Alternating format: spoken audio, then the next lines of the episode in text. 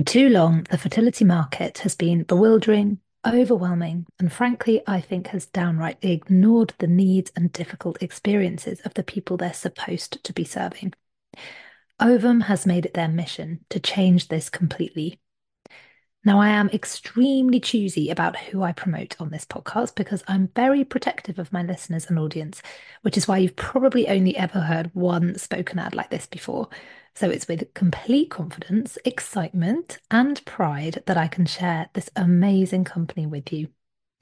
Ovum care about you, truly from creating products to support conception and fertility that are designed by doctors and backed by the latest science without cutting any corners, from adding access to meditations I've personally written and recorded inside their pregnancy test boxes. Ovum is founded by individuals who've navigated infertility themselves. I really couldn't be more proud to partner with them and tell you about them. Ovum is driven by the belief that everyone who is trying to conceive deserves better, and I am 100% behind this ethos. So head over to startwithovum.com and use code LifeRaft10 for 10% off their tests and supplements. Hello, welcome back to Fertility Life Raft with me, Alice Rose. It is such a pleasure to be talking to you again after what was probably the busiest week I've actually had since launching all of the fertility stuff that I do. And that is because the week of content, which was shared over on the BBC channels, Radio 2 and 5 Live, and the social media and the website, um, that all went out last week.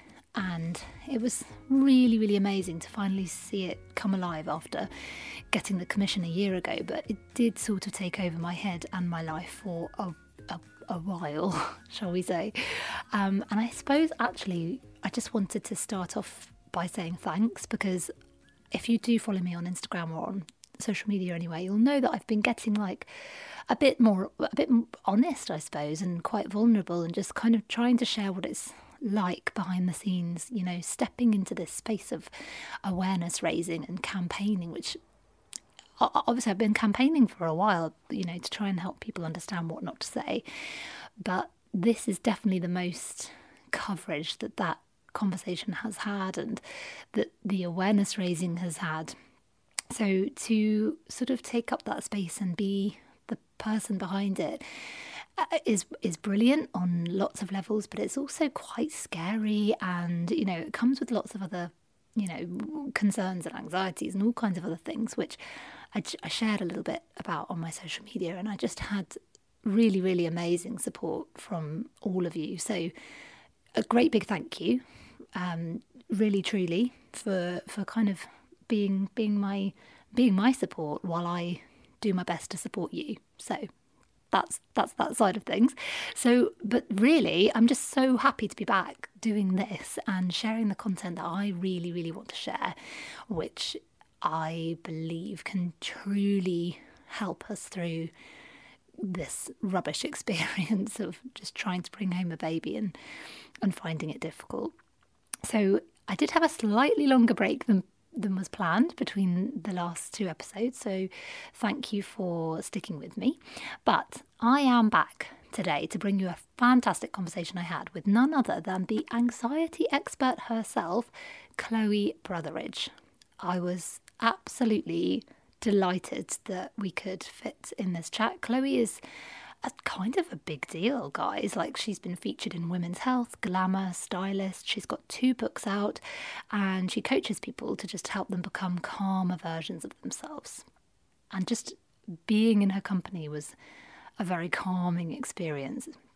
And I just thought she would be an amazing person to talk to because I know that when we were going through treatment, I found myself really suffering with anxiety and not dealing well with the waiting that we had to go through. But it was by using the sort of techniques that we're going to discuss in this conversation, which led to real, real change in how I felt and how I coped with our situation. So I'm going to stop waffling and I'm going to let you listen to it. And here she is. We're sitting in Chloe's really beautiful Hackney flat, and it smells really nice. I'm into smells. I'm into like aromatherapy or candles or incense. Always have to have like one or two smells going on all times. I was actually really looking forward to coming to your place because I thought, I bet it's going to be really calming. and really chilled out. And it is. Oh, I am good. not disappointed.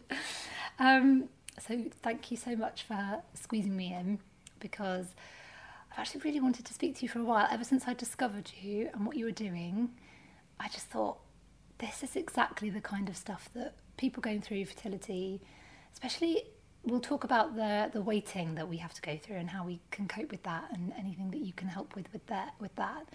Um, and especially for people who may not have experienced any kind of anxiety or mental health issues before they found themselves in this position. Um, so why don't you tell me a little bit, if you're okay, to just go through your own story and kind of what led you to become the anxiety expert? Yeah, sure. So, um, so I had a lot of anxiety from quite an early age. I was very shy as a child, but it properly kicked off when I was a teenager. I think it can be similar for lots of people that it originates in the teenage years when we're going through lots of changes and learning about ourselves and the world. And I started having panic attacks. Um, and you know, for anyone who's had a panic attack, you'll know how how scary it is because you really feel out of control. Often people think that they're dying, and I thought I was dying. I thought I was having a heart attack at the age of 15, um, and was kind of begging my friend to to take me to A and E, basically. Um, and I remember after that, this sense of being out of control, this anxiety that was very, very physical for me, and would manifest in kind of yeah, real physical sensations, and thinking that you know this panic attack could strike at any time and I would worry about things, and I had a lot of social anxiety, found it hard to kind of talk to people, and it actually took me a long time to to get some help, even though I, I knew it was anxiety at 15. I sort of thought to, myself, oh, you know, I'm just this way, you know, I can't do much about this, no one can help me. I'm going to feel like this forever. And again, I know it's a common thing for a lot of people um, 10 years is kind of the average amount of time people experience anxiety before they get any help for it. So it's something that a lot of people are struggling with and not not kind of realizing that it's something that can get better. Um, and so kind of yeah, when I was about 25 or so, I started to well, I reached a, a bad point, a very bad point, and realized I had to, to do something about it and had to get some help. And um, I started to really um, make that the most important thing in a way. I think I, I, got myself into this mindset of, right, my mental health, you know, needs to be sorted out, and I'm going to make this the most important thing and see what happens. And so I, yeah, read a lot of books, had a lot of different types of therapy, tried a lot of things, and slowly, you know, started to make progress and you know become a calmer person. And now I get to help other people who have gone through the same thing as me. I just love that transformation of just going, you know, it's that A to B thing, which is really transformative for other people to hear that there is a potential way through something which I'm sure can just feel completely all consuming and that you like how are you ever going to get through this period of your life but there are there are ways and things that you can do so for someone listening who's going oh my god yes the panic attacks or that feeling of being out of control how would you try to guide them through into um, like the first steps to regaining some of that control or understanding more about their anxiety? Yeah, so I think for some people they they will know that it's anxiety, and for others you might not even call it that. You might be someone that has always been on quite high alert, and so it almost seems kind of normal in a way. And I hear from lots of people that they never relax and they never switch off, not even on holiday, and obviously if you're going through you know challenges in your life that might be intensified um, for other people they might have never experienced this before and it can seem you know very confusing um, i definitely recommend trying to learn about anxiety and, and what it is and um, you know whether that's reading books or blogs or um, something like that and and um, you know, obviously go to your doctor to speak about anxiety if you if you're worried. I think that's really important to say that um, you know it's good to get it properly diagnosed, just to to know what it is that you're dealing with. Um, there's also really good quiz on the NHS website. It's called the NHS Mood Quiz that I often recommend people check out, and that can just tell you whether you have mild or moderate or severe anxiety, or not, or you don't have anxiety at all. Um, and I think that's quite good just to know where you are with it. Um, because I th- I feel like anxiety is a really misunderstood one. Like a lot of people might talk about being anxious, but when it comes to actually suffering with anxiety, um, there doesn't seem to be a huge amount of understanding. Um, from what I can see, my husband has generalized anxiety disorder. So he, and we only found that out after a long time of being together. And it's really interesting that you were saying about people often suffer for 10 years between b- before actually seeking any help. I think his was more like 15 or even 20 years yeah. um, before. And I don't know whether that's because he's a man or whether it was, you know, who knows what it was that, that stopped him from trying to get this diagnosis before that time. But definitely there doesn't, I always find myself trying to you know, he's fairly open about it now, hoping he's all right chatting about it on here. I'm sure he is. Um, but people don't seem to kind of get that a change of plan or um, just his very personal triggers will be difficult to navigate and that it is like a real physical reaction sometimes as well. Do you would you say that that it was like a quite a misunderstood thing. Yeah, I mean it's it's a word that gets used so much. You know, in the last few years, it's it's used more and more, and there is a distinction between normal worries, normal kind of nervousness, like worrying before an exam or worrying about um, a job interview or feeling nervous for a job interview. That's normal. I suppose anxiety, the mental health issue, is where it affects your life. Um, it holds you back from things. Um, it might be something that you experience on a near daily basis, or um, it means that you avoid certain situations. So it is anxiety, the mental health issue, is more than just, you know, the occasional worry or the occasional nervousness.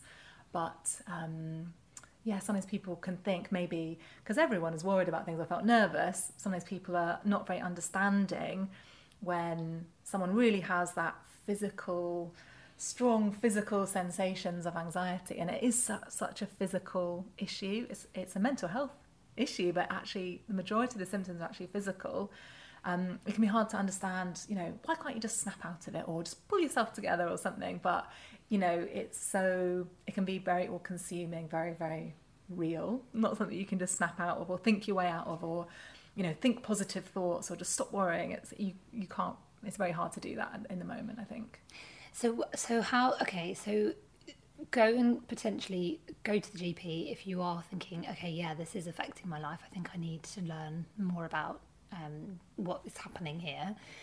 And then what and reading books and learning about it. So that's kind of stuff people anyone can do sitting at home and just trying to figure out what is going on here. And there was the um, something that you shared on your recent challenge, the Calmer You challenge, which I loved which was about the feelings wheel to help you identify exactly what you were feeling. Can you explain what that is and how that works and how people could use it? Yeah, definitely. So so we're not very good at knowing what we feel very often. If we are asked how we are, we might reply with fine, firstly, when we're not. Um, but we might say, oh, we're stressed or we're anxious, or we're thinking about how we are. We might think, oh, I feel stressed right now, I feel anxious. But actually, there are so many other emotions that can be deeper than the anxiety, even, or can be what's really going on for us. And something actually happens in the brain when we label our emotions accurately.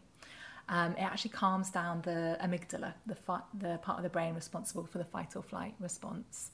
Um, so it's very, very helpful to get clear on what it is exactly that we're feeling. And people can Google the feelings wheel. We can go to thefeelingswheel.com and it's a pretty rainbow wheel that lists basically all the different kind of categories of emotions, all the different emotions that we can feel. And so instead of just thinking, oh, I feel anxious, actually drilling down a little bit deeper and thinking, you know what, am I actually feeling disappointed right now? Or am I feeling lonely?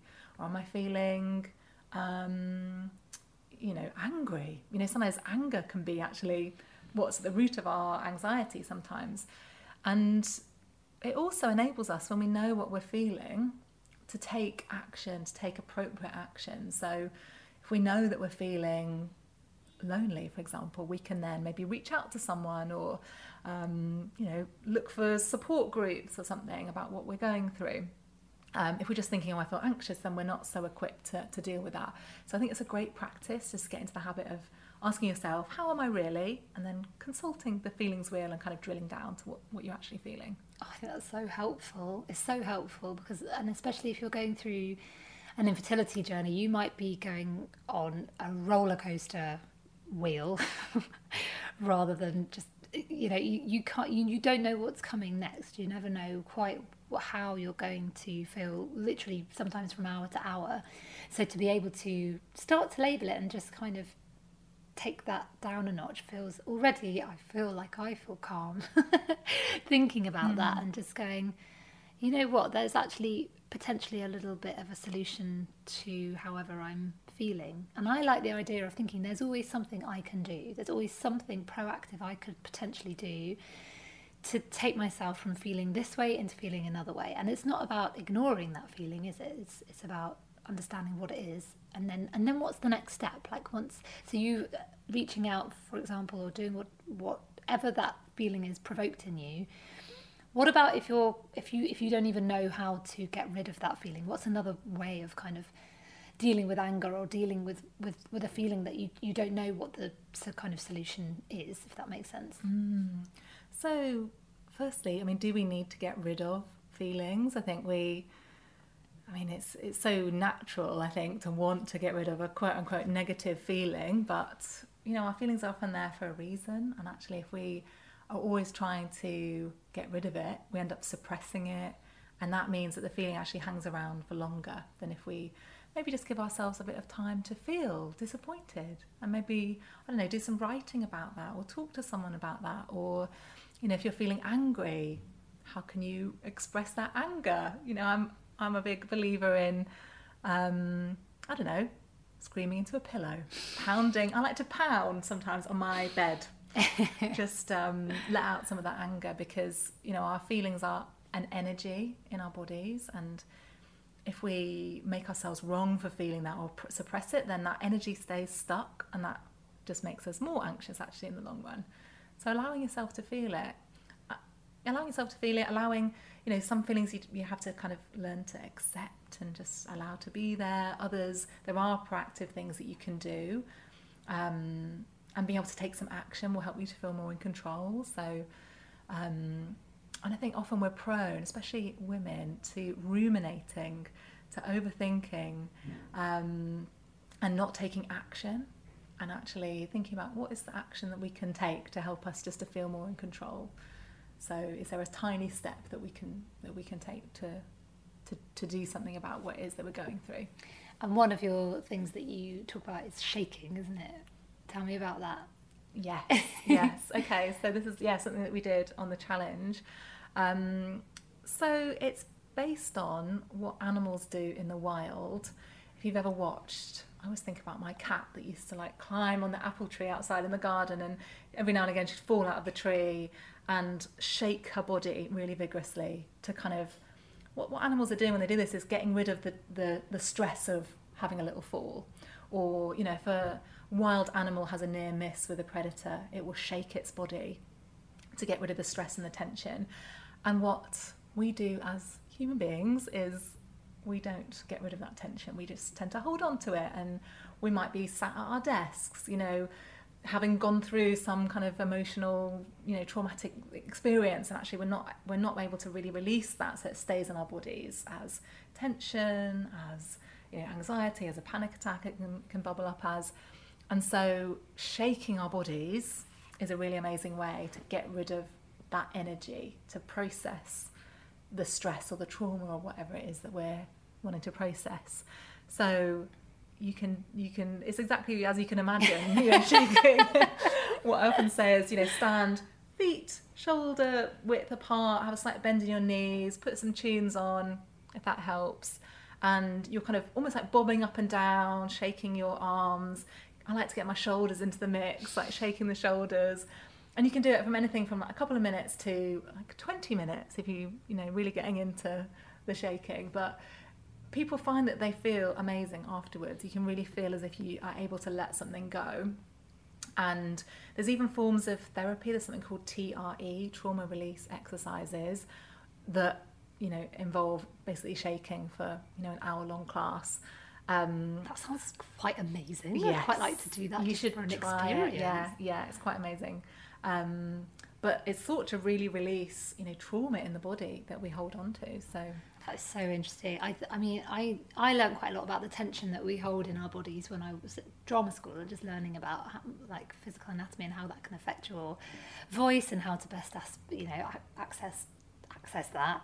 And I know that we hold a lot in our jaw, which I never would have thought of before, but that we have this all this tension in our jaw and in our shoulders and everywhere, and that you just don't even consider, do you, until you start thinking about it. Is there a difference between um, just shaking and going for a run or dancing or something? Is there something sort of that you get from specifically going, I'm going to spend 10 minutes shaking that maybe you wouldn't get from going for a run, or is it kind of on a par, do you reckon? Um, good question. I know that with TRE, um, it's quite a specific type of shaking. Basically, in the classes, they get you to do some leg exercises to tire your legs out, and then you lie on the floor with your knees bent and you get the shake that kind of comes from the psoas muscle and that's thought to be where we hold on to a lot of tension kind of around the hips so it really comes from there um, but maybe people should experiment with what what works for them try the shaking and also i think the shaking is something that you could take yourself off to the loos at work and do or something as a kind of two minute thing just to get rid of some tension that's a really good point actually because mm. i was mm. going to say my one of my favorite ways to release tension is just dancing and just putting on putting on some tunes and yeah. just dancing. yeah. And I love it and I've always loved dancing. But shaking is basically a way of putting a bit of intention behind it, isn't it? And also being able to do it if you don't have access to your speaker or your yeah. living room, then yeah. you can do it wherever you are, kind of thing. Maybe in the loo rather yeah. than at your desk. I think the intention thing is so important, though. It's amazing. They you know, they've done studies into um, weight loss and intentions. They told, um, you know, uh, cleaning staff at a hotel that um, cleaning is really good for helping you to lose weight. And those people that were told that lost weight, whereas the, clean, the cleaning staff that weren't told that didn't lose weight. So our intention when we're doing something is really important. So having the intention, if you're going for a run, that I'm going to let go of this stress and the uncertainty and the whatever it is, um, I think is so crucial. And it, cha- it changes how you feel, right? I mean, if you're if you're if you're putting pressure on yourself and you're you're doing something in order to get to a certain place and you have to reach that certain place, that's that's a lot of pressure. Whereas if you're just doing something in order to feel calmer, um, well, that's just more enjoyable all round, isn't it? I think it's all about trying to just try, like. I think if you're going through infertility, you kind of have the weight of the world on your shoulders a bit because you're you're just always every single day trying to get to this this point of of being pregnant or having you know carrying a baby to term and having a, a healthy baby. And so there's this immense pressure that comes with it every single day but and, and that that filters down into like all of your choices what you're eating what you're doing with yourself how you're coping with the feelings that you're having. And actually is there a way that we can we can relieve some of that um, that kind of that well yeah the changing the intention behind it for me that was a game changer just changing my day to day how what what do I want to feel like today made it so much easier to just get through what we were going, going through. So, how can people set intentions? What would you do? You set intentions? Yeah, so I I do all sorts of things. I I meditate and then I might think about what sort of day I want to have afterwards. Like I I rest for sort of five minutes after meditating because I do transcendental meditation and you're supposed to rest afterwards. So I might picture how I want the day to go and think about how I want to feel or think about what I want to call into my life. Um, so I do it that way. There's also something called the five minute journal, which I sometimes do, which gets you to answer the question, what would make today great? So you are kind of setting intentions about what, what would make um, it a really good day. Um, all sorts of things. Prayer, I suppose, is another way of in, in, making an intention. If you're that way inclined to to you know say thanks for what you have and to you know talk about or say to yourself what, what it is that you want to call into your life uh, yeah because i think once you start getting into the practice and the habit of doing that it it becomes something that is sort of more normal and natural to do isn't it and i know before i started doing practices like that it, it felt very alien to sit down and go what do i want my day to feel like but now it's it's normal and that's just something that I do quite regularly as well. It's just that way of taking back some of the control over what's happening when you might have no control over an outcome, but you can control how you feel about it. Would you say that's? Mm, yeah, that makes a lot of sense. Yeah. That makes a lot of sense. Um, okay, so also, yes, so let's talk about being thankful. Let's talk about being grateful because there's been loads of studies about gratitude and how that can impact our mental health and change how we feel about things. And it's always a it's always a funny one when I talk about. I mean, I talk about it all the time. My hashtag is TTC Look for Beauty, and if you're listening to this, you probably know that because I bang on about it all the time on Instagram. Um, and that's just my. I, I encourage people to look for not just beautiful things, but things that are beautiful to them. So something that they are grateful for.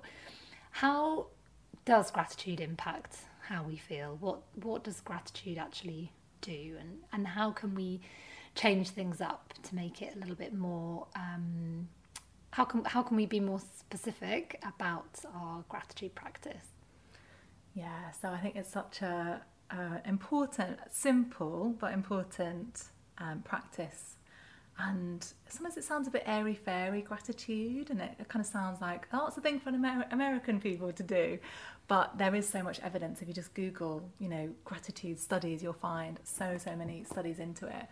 Um, it's really easy with anxiety, particularly, to just focus on, you know, the worst case scenario or the negative things that are happening in our lives or things that we, we can't control, things that we don't have.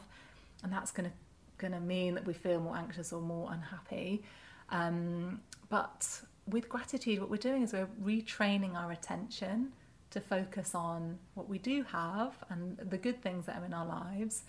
And it's a bit like training a muscle.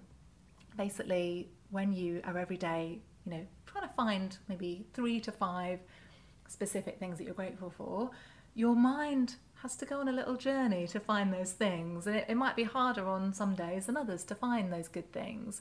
And in a way, that's a kind of a good thing because your mind is having to search and it's that mental searching for things to be grateful for that trains your mind more and more in your daily life to to notice the good things and the things that you do have and the things to appreciate and it's been shown to make people more positive and more happy and less anxious and the reason that i'm always um, encouraging people to be really specific um, is that if we every day were to say, I'm grateful for my home, I'm grateful for my job, I'm grateful for my partner, that would become quite meaningless after a few days. It wouldn't really make us, you know, we wouldn't really be tuned into that thing. It would become kind of boring. So instead, really thinking about what are you specifically grateful for about your partner today? What are you specifically grateful for about where you live today? And that gives you a lot more scope for different things to think about. It's much more interesting. You have to think creatively, and your mind is searching more. So you're going to notice more good things. And I would say try this every day for 30 days, and you will notice that your mindset starts to become more positive as a result. I just feel really happy talking to you. it's just very relaxing. Um, the other uh, brilliant thing that you talk about, Chloe, is scheduling in self care. And I said to you just before we recorded that I have sh- been scheduling in my meditation and not doing it for like two weeks. And I think the problem with that, first of all, I'm getting ahead of myself. Let's talk about how scheduling and self care can be really um, helpful. Why do we need to do this? Well, because, um, well, we all know if, if something isn't in the diary, it doesn't happen. and very often we kind of expect that we're going to um, have a walk at lunchtime or do our meditation, but if it's not in the diary, why would we when nothing gets done if it's not in the diary? Um, it's so easy for those things to, to slip. and for us to forget how important it is. And I get this. I I try to meditate every day, and sometimes I get a bit like, oh, maybe I don't need to meditate. Maybe I, you know, I'm just not going to do that. And it's only when I haven't been doing it for a few weeks that I remember actually this is really important. And then I'm trying to get into the the practice again. But it is so easy for us to know, oh, this will be good for me, but not actually do it. So we, we kind of need to have things in place to to make it easy for us, easier for us to actually put these things into practice. And I think just scheduling it in is one way to do that. Um, put it in the diary, tell other people that you're doing that. Um, you know, get your partner or your children or whoever involved so that they're able to support you or remind you or hold you accountable. Um, and remember that actually, when we look after ourselves, every area of our life gets better. Every area of our life improves when we're in a better place. So it's a very worthwhile investment for everyone involved, I think. Um, yeah, you're so right. And I think if anyone's listening to this and they've done the same as me, put it in the diary and they're not still not done it. Um, I think telling other people and getting other people to hold you accountable is a really good way of trying to make sure that happens. And and yeah, just just remembering that to forgive yourself as well if you haven't managed to do it. And I think that's a really important part of self care stuff is that it's all right if, if you haven't done it for a while. That's okay. It's just because life's got in the way or whatever's happened, and just bring it back when you can. But it's nice. Like I always find it. You know, this is the Life Raft podcast, and I called it that because I felt like this kind of stuff, meditation, um, self development, learning about intention, all of the things that made me feel better, they were they were my life raft supplies. They were the things I needed to keep stocking up. And if I didn't have a good supply stock, I had to I had to do something about that. but it's really easy to slip and it's really easy to find yourself, you know, in that zone of just, oh, it's fine, it's fine, I'm absolutely fine.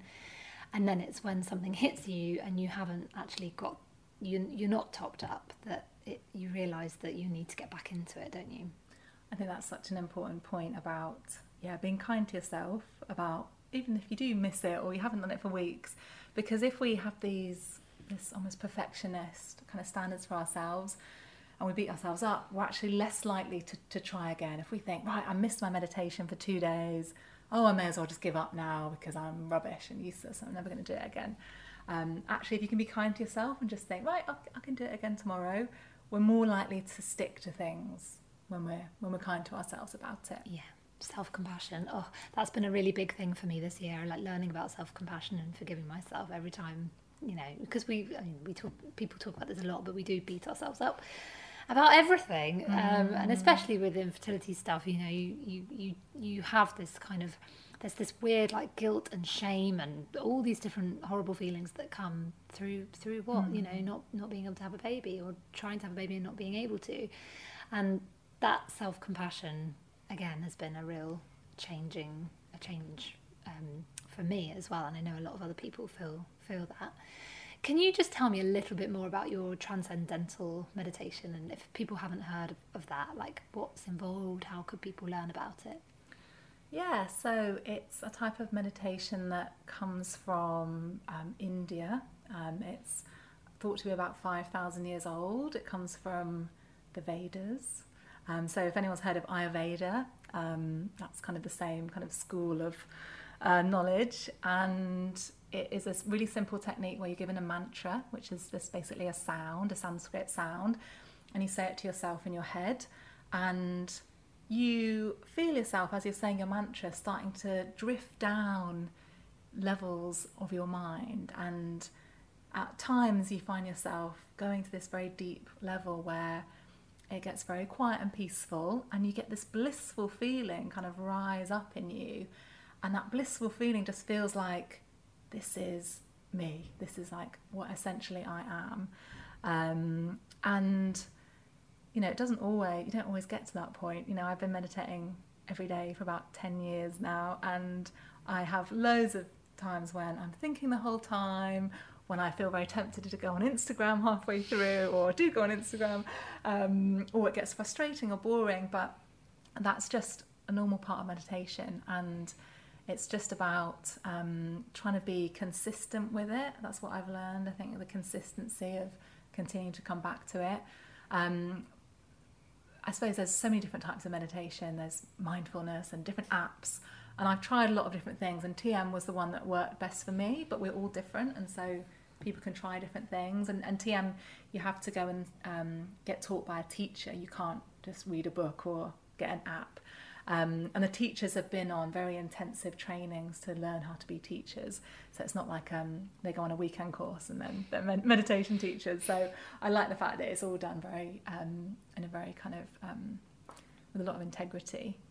Um, but yeah, and also it's quite famous because of all the celebrities that do it in America, like Katy Perry does TM and, and Jennifer Aniston. I'm really, might have heard of it yeah, I'm really, I'm really intrigued by by TM because I know um, one of my good friends actually learned, you know, went to learn, and um, it really, yeah, really changed her actually, and it was really interesting to see that transformation, and it's something I, uh, yeah, I'd love to look into that more and do some training myself for sure. I really like the idea of the blissful feeling. yes, yeah, yeah, yeah. No, it's quite amazing. It feels delightful. Yeah. Um, you've got like we're sitting here and there's this loads of these beautiful bookshelves filled with all these different amazing books.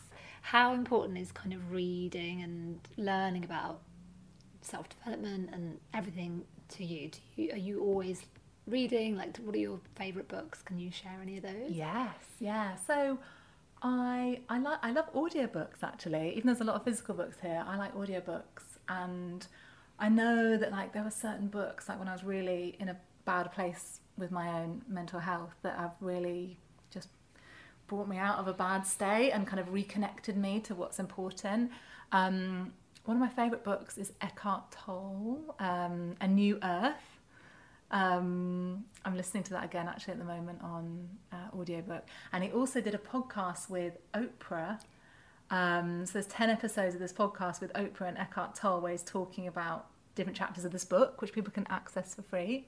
I did um, not know that. Oh, yeah, check oh, it out. Thank you. Uh, my other favourite is Byron Katie, um, who is a she's like a spiritual teacher, I suppose. And she, again, it's an audiobook called Your Inner Awakening, and she gets people on this on this audio book um, it's not a physical book, this one, it's only available on audiobook because she has live sessions where she's talking to real people about their problems. And she has this amazing way of just helping people to shift their perspective and realize that a lot of the the things that we tell ourselves, the negative thoughts that we have, aren't, aren't true. So she, she asks this question Is that really true? And the second question she asks is Can I absolutely be sure that that's true? And of course, we, we can't actually ever be completely sure that those negative thoughts are true. So it just, she really dismantles a lot of the like negative things that we tell ourselves. Oh, that sounds brilliant. Mm. Yeah, thank you. I'll definitely look into those. Um, when it comes to waiting periods of time and dealing with anxiety that comes with that, and specifically when you're waiting to find out a really important result you're waiting to go for in from the fertility world for a scan or for your pregnancy test to come back. And i'm also thinking of the we call it the two week wait so in between um, an embryo transfer if you're having treatment and then the result what are your tips on coping with a kind of you know a sustained waiting period like that? Or even if it's a short waiting period how do you how do you cope with the anxiety that comes with that? I think it's it's such a yeah key thing with anxiety is uncertainty and wanting to be in control, wanting to know what's going to happen, and also um, catastrophization, the the kind of negatively negatively thinking about the future and imagining the worst, and that can create a lot of anxiety. So, um, so part of it is trying to surrender to the uncertainty and not knowing, and as hard as it is um, kind of being okay with being in that uncomfortable space of not knowing how it's going to be. Um, and things like mindfulness can really help with that. Just instead of going into the future and thinking what if? or imagining different scenarios, just coming back to the the here and now. And sometimes I tell people to work on checking in with themselves several times a day and just acknowledging that actually right now in this moment everything is okay. You know right now you have everything you need. Right now you're safe. Right now you've got you know air to breathe and, and a home and all these different things. Um, and sometimes just that acknowledgement of kind of right now it's okay. I can't know what's going to happen in the future. We can't no one can know. But are we okay right now? And kind of coming back to that.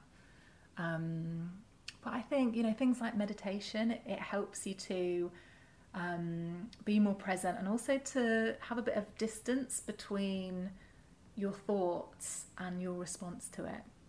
So you might still be having the thoughts about you know the uncertainty but actually you don't get so caught up in it. You don't you don't you know it doesn't mean that you spiral kind of into anxiety. You can kind of just step back from it a little bit more. I think that was one of my major revelations when I started learning about this when we were in the middle of everything that I actually had the ability to interrupt those thoughts and stop the spiral. That was a game changer for me because I realized that that actually I did have control. I did have control over something that was happening. I might not be able to control whether or not this cycle had worked, but I could decide that that day I was going to do something about how my mind was behaving. Mm. and that's I found that really comforting and really freeing because I think just having just giving giving myself back a little bit of the autonomy and like the empowerment for living the life that I wanted to lead and not just ha- not being a passenger all the time on you know this journey that we we literally had zero control over. And that was a real that was a real comfort. Um, you said before you had i'm going to totally change um, topic now but it's all kind of the same kind of thing. We were just talking before about what you have for breakfast and you said you had a protein smoothie with all of the powders in. And I just want you to tell me a little bit about like, are you quite into nutrition as well? Does nutrition play, play quite a big part in your life? Is that part of your well-being, or tell me about that? So I, I studied nutrition at university. I've got a degree in nutrition, um, and I worked as a nutritionist in the NHS for I don't know, four or five years or something.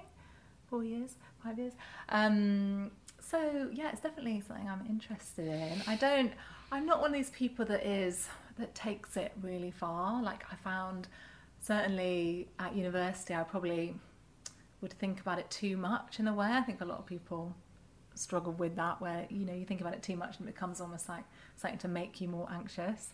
Um, but I'm quite interested in things like um, medicinal mushrooms and um, things that balance hormones. So I was talking about putting maca in the smoothie and um, reishi and, and things like that. Just oh, reishi. Of, I haven't mm, heard of reishi. What's reishi? It's a medicinal mushroom, not to be confused with magic mushroom, that is um, thought to help to calm the nervous system and do all sorts of things. Often these mushrooms have lots of um, interesting effects. Magical um, powers. Magical powers. There's lion's mane that's good for your, your brain. Um, yeah, there's so many. I can't even remember the names. I just find now, it but... so interesting. Like it gets me quite excited when I think about all the things I don't know. Yeah. I think, oh, there's like all these different things that you could potentially do that could have a really positive effect on yes. on you. Yes. So what? So uh, when you changed from nutritionist work to what you do now, was that quite a organic kind of change, or did you? Uh, how did how did that kind of happen? Yeah. So I I, I was working in um, Essex. I was working in weight management in kind of commun- like quite deprived communities, and um, I would talk to people about you know they, they wanted they were there to sort of lose weight basically, and we were trying to help, um, and just hearing their stories and the the kind of the lives that they've had and the trauma that they'd experienced and the stress, and I just it just really made me think actually, of course you know if you've if you've got so much stress going on, you know, eating is a like a coping mechanism for that, and actually maybe telling people what to eat isn't actually getting to the root cause of what's going on for people. And I got really interested in um, learning about trauma and stress and how that makes an has an impact. And having my own issues with anxiety and things obviously I had an interest in that as well. So I wanted to learn more about the mind. So I kind of retrained in, in hypnotherapy and then coaching. Um, and, and yeah like to, to work with the, the mind these days. but that's so interesting, Chloe, because I've had a lot of conversations with um, people who obviously find themselves in a position where they can't get NHS funding for IVF because they're over the BMI threshold and then they're sort of stuck because the advice they get is to just lose the weight and then they might go and see someone but really they're not getting to the cause of of what is going on there and actually there might be other reasons why they can't get pregnant but they're not going to even get that help until they lose the weight but they might be able to lose the weight because so they end up in this kind of vicious mm. circle of just not ever really quite being able to get to the place that they need to get to and there's a great um, there's a great woman called Nicola Salmon who I've spoken to on this podcast who really supports people in this position. So if you're listening to this episode and you haven't listened to my one with Nicola, then I really recommend that. And she's she's a great source for um, people in bigger bodies who are trying to have a baby. So I just wanted to say that now. I think I've covered everything I wanted to cover. Is there anything else you wanted to say? Where can people find you? Yeah, so um, I am on Instagram. That's the social media that I use the most, and it's just at Chloe Brotheridge. And I've always got videos on there and tips and links to different resources. Um, I also have a free anxiety toolkit on my website at calmer-you.com forward slash free. And if people head there, they can download that. And as, as a hypnotherapy session, there's some affirmations and different worksheets So people can check out that as well. Amazing. Thank you so much. Oh, you've got books. Hang on a minute. Oh, yeah. You're a published author. Yes. Wait a second. You've got two books out, haven't Is it two? Yes, yeah. So one's The Anxiety Solution, which is just practical tools for managing anxiety. And my, my latest book is called Brave New Girl. And it's all about confidence and, um, you know, I've written it for people pleasers essentially who want to speak up more and take care of themselves more and um, be more confident. Amazing. Thank you so thank much. Thank you.